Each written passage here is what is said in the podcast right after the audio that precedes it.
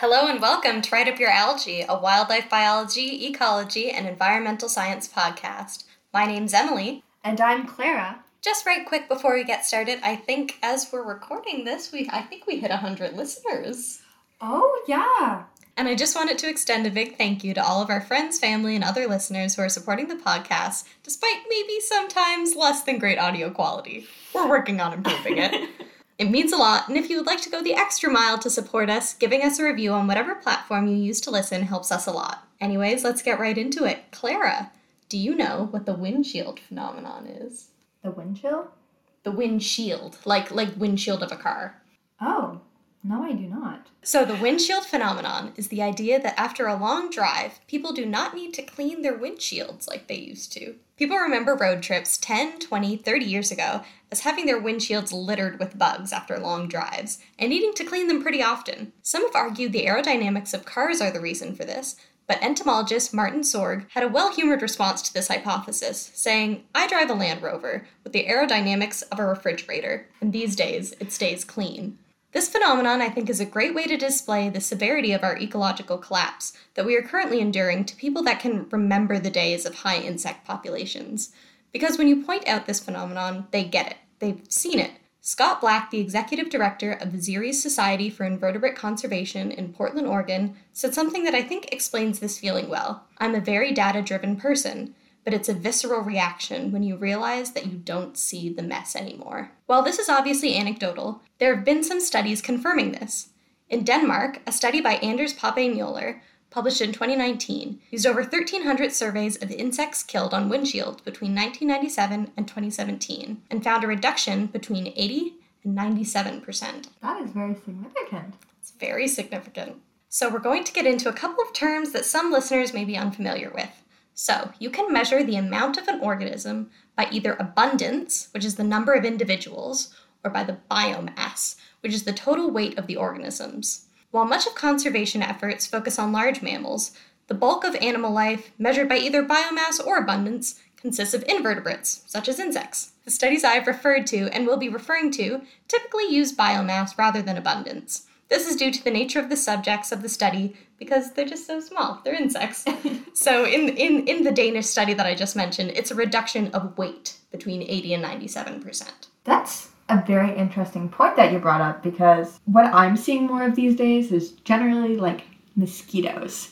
So they have a much smaller biomass than probably some of the more native species of insects in this area. Does that have any influence on it? I don't really get into how like I guess fluctuations in different species would would impact differences in biomass. I suppose I guess what you might be getting at is like a decrease in like a more sturdy bug like a beetle, but increase in, you know, kind of I guess more spindly bugs like a um like a mosquito would kind of skew things. So I'm not really sure. I haven't really gotten into that. I suppose if I had looked more into maybe like biodiversity studies, they might look into that. But m- most of what I'm going to get into is like population studies. Okay.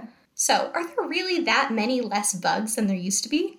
Lister and Garcia published a landmark dataset in 2018 in which they sampled arthropod and spider abundance using sweep nets and sticky traps within Luquillo rainforest in Puerto Rico.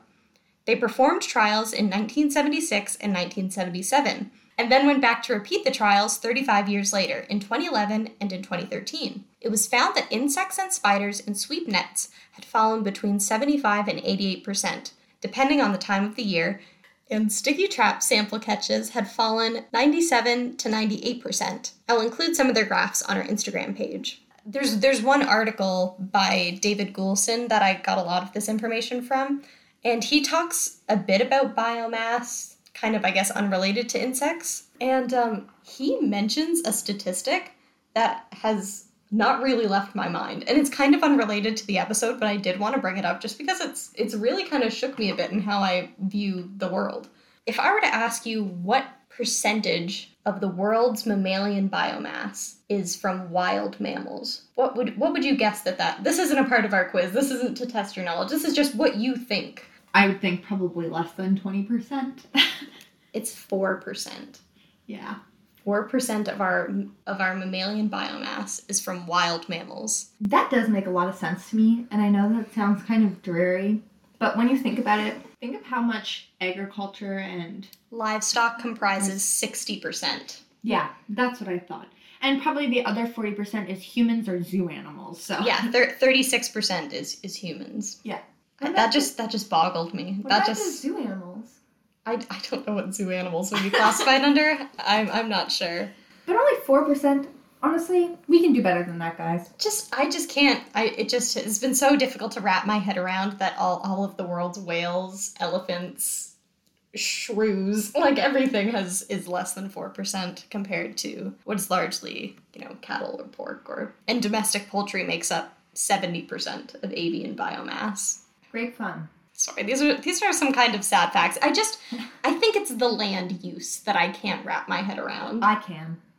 I, I can very much wrap my head around it because that's something that we constantly talk about in my program is the amount of, of land use used by agriculture and that's something that I've had a lot of time to think about. It's very, very depressing and it you have to understand it from a lot of different points of view as well. So there's cultural aspects of why we lose a certain amount of land mass. There's political aspects of why we lose our land mass. There's climate change reasons. There's erosion.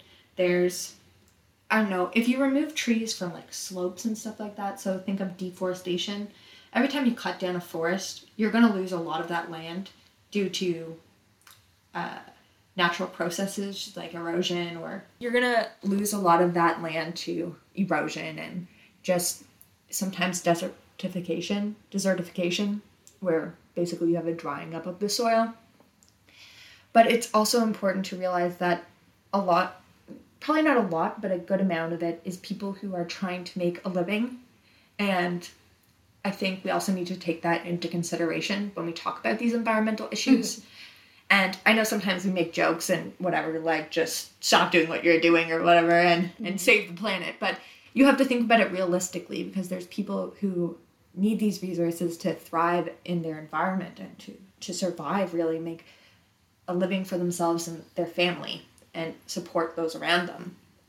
And I think we put a lot of blame on them, but we should be looking at these rich countries that are just absolutely decimating the planet and building these huge ass homes that we just really don't need.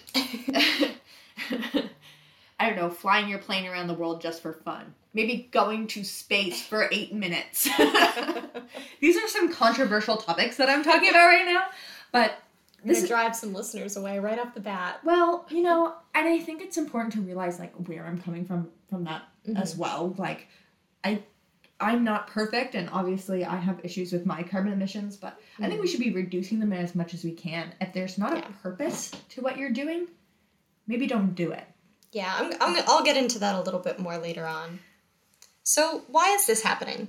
Well, of course, it's not a simple answer. There are many factors, such as habitat loss, fertilizers, and spread of non native insect diseases. But it does seem, based on the articles that I read, that many scientists will attribute this uh, mainly to chronic exposure to complex insecticides. In fact, 75% of honey samples collected worldwide have been found to contain neonicotinoids, which are highly potent neurotoxic insecticides. This is not to say that you shouldn't eat honey. The trace amounts are not necessarily harmful to us, but it just shows how prevalent these insecticides are that three quarters of the world's honey contains a single variety of insecticide. Something interesting that was in a bunch of the articles mentioned this is they sort of go into there needs to be more research worldwide because we need to know how how this decline in insect population is affecting different parts of the world. If uh, some parts of the world this isn't happening to as severely, some parts of the world maybe it's happening more severely. What factors contribute to that? So a lot of these articles that I've been reading have commented on that there isn't enough worldwide, like wide-ranging information. And then they all mention except for Germany. I've had three or four articles that all say that Germany has like a large plethora of data on this.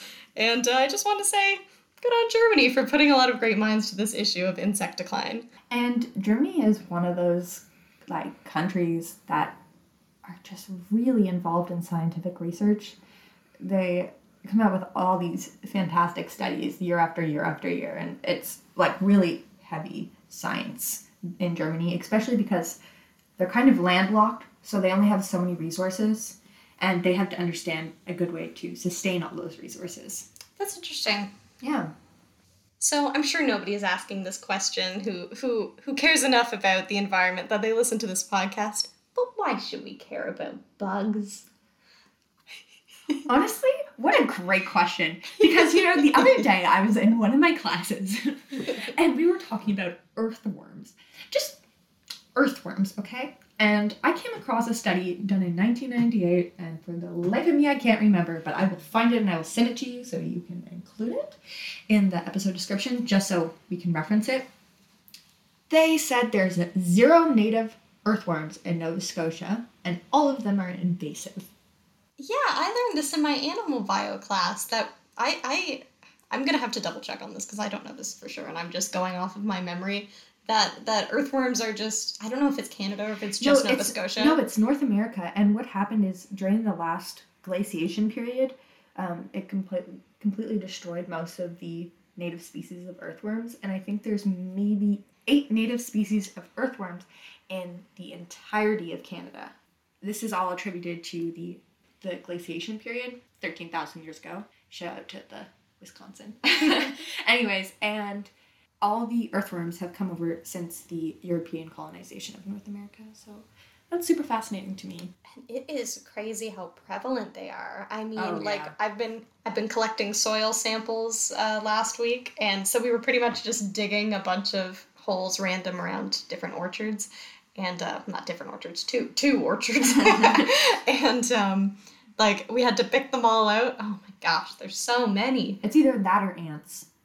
Oh yeah, Ants are bad. lots man. of ants. Ants in the valley. I'm gonna get into ants actually. Oh, God. just a little bit. I do have You a bit of a bone to pick with ants. me too, honestly. they were crawling around in my apartment this summer, Oh yeah. up my dining room table. Like, man, chill out. You do Mhm. not need to be doing that. I was so terrified. I cried and cried. They were all over my plants one morning when I woke How up. rude. Ha- The audacity. The gumption. No, sorry, ants were taking over your habitat. Well, I guess we could end the episode here. This is a great thing. We don't want bugs. Um, yeah, screw Keep it bugs. up. Keep it up. Yeah, let's spray those pesticides. If we all work together, we can get rid of the bugs. That's what we want, right? No. What? And here's why. Insects occupy an important place in the world's ecosystems as primary and secondary decomposers. This means that they break down waste and make them bioavailable again. Bioavailability, in this context, means making matter available to be used for nutritional uptake by plants or other living things. Also, insects are incredibly important food sources for many reptiles, amphibians, birds, mammals, and of course, other insects. Emily, I don't think you've made your case good enough to keep the bugs. they're just so gross, man. Like they're all creepy crawly, like ugh. Bunch of pests. I'm kidding, obviously. bugs are very important to our ecosystems. As we got into a little bit earlier, discussing how individuals can contribute to solving this issue is not straightforward. For years, large scale operations have been releasing harmful substances into the environment without adequate plans to address the consequences. While it's beneficial for environmentally conscious individuals to take action, the problem goes beyond personal efforts. That's not to say you should do nothing. Some great options are planting pollinator friendly gardens, using local flora, or opting for safer alternatives instead of using potentially harmful substances. To be honest, I've used pesticides myself. I had an unmanageable ant infestation during the spring summer, and it actually came up again like the other night. They were all in my laundry room. They just won't leave me alone. And I did end up spraying the perimeter of my house a few times. However, such individual actions are not the primary cause of significant environmental declines. Mm-hmm. Ultimately, the key to making substantial progress in combating this issue lies in implementing new policies and securing funding for alternative approaches within the agricultural industry. It's essential to emphasize that this isn't an attempt to blame individuals or make life more challenging for those within the agricultural industry. Farmers are responsible for ensuring food on our tables. Therefore, if changes are to be made to benefit the industry's workers and the environment, there must be mechanisms in place to support farmers as they transition away from harmful practices. For instance, programs like the Pesticide Environmental Stewardship Program encourage the reduction of pesticide use through cash and technical incentives for farmers in the US to even out the potential yield loss. but other programs have arisen around the world that are quite similar, and that's just the program I mentioned because it was in a paper I used. Also, I did want to mention, although I will not go into it this episode, it's very well documented that pesticide use throughout the years and still today has adverse effects on agricultural workers in a variety of ways, including respiratory issues and cancer. Yeah, and that's very true. Um, I don't know how many people know this, but at the center we have to we have these return days that we're not allowed in the fields for and that's based off of the toxicity of every chemical. So the return days can be like 12 days you're not allowed to return or 4 hours or something like that, but even then you're still leaving residue and, and everything like that. So it is important to take into consideration the adverse effects that these toxic toxic chemicals can have on the environment. Now that I've stepped off my soapbox, welcome to the quiz section of the episode. Feel free to play along at home. What is the difference between a pesticide and an insecticide? Pesticides are for every type of pest, where insecticides are specifically targeted at insects. That is correct. Pesticides are made to kill bacteria, plant diseases, fungi, and insects, whereas insecticides are made just to kill insects. Does insecta refer to a kingdom, phylum, class, order, or family? Why would you do this? Obviously, it's. I know it's not a kingdom, okay? because trust me, I've looked it up. um, phyla. No. Give me one more guess. oh, family. No. Okay, class. Yes, it's class. for bonus points or for, for a chance at redemption, can you name the kingdom and phylum? Kingdom. Eukarya. That's domain. That's domain. Uh, is it like Animalia or something? Yep, kingdom Animalia. And what was the thing you wanted me to other name? Phylum, the Oh phylum. Jesus, I have no idea. Arthropoda. Emily, I don't know how you expect me to know these things. Okay. Taxonomy is my weakest suit. When did insects first arise? 120 million years ago, 1.2 billion years ago, 400 million years ago, or 850 million years ago? 850 million years ago. 400 million years ago. Damn it! I should have known that. You know. Um, but I wouldn't have. Numbers all blend together for me. it's late, okay? And I didn't get a lot of sleep last night. This is why I'm struggling with the quiz. By late, she means we're recording this at 9 p.m. it's been a long week, okay? For our last and most important question What is Emily's favorite bug? okay, I have two options. Is it a moth? No. Beetle? No. Butterfly? No. What the hell, Emily? I'll give you a hint. It's a it's a mimic. It's a mimicking. A mimicking bug. it's not a cricket. It's not a cricket. No. What does a cricket mimic? Chirping. It's a leaf bug, Clara. oh. How am I expected to know this? I have a leaf bug. A, a dead leaf bug, but I have them framed in my kitchen. Well, I just see the butterflies, okay? Well, You also have a lot of butterflies, so. I have two. And butterfly earrings. And a tattoo. Okay. I gotta cut that out in case my grandmother listens. Oh my god. Thank you for listening to this week's episode about insects. Fly by on the chance to join our Instagram page at Write Up Your Algae Podcast, all lowercase, all one word. And we hope this episode was Write Up Your Algae. Slay.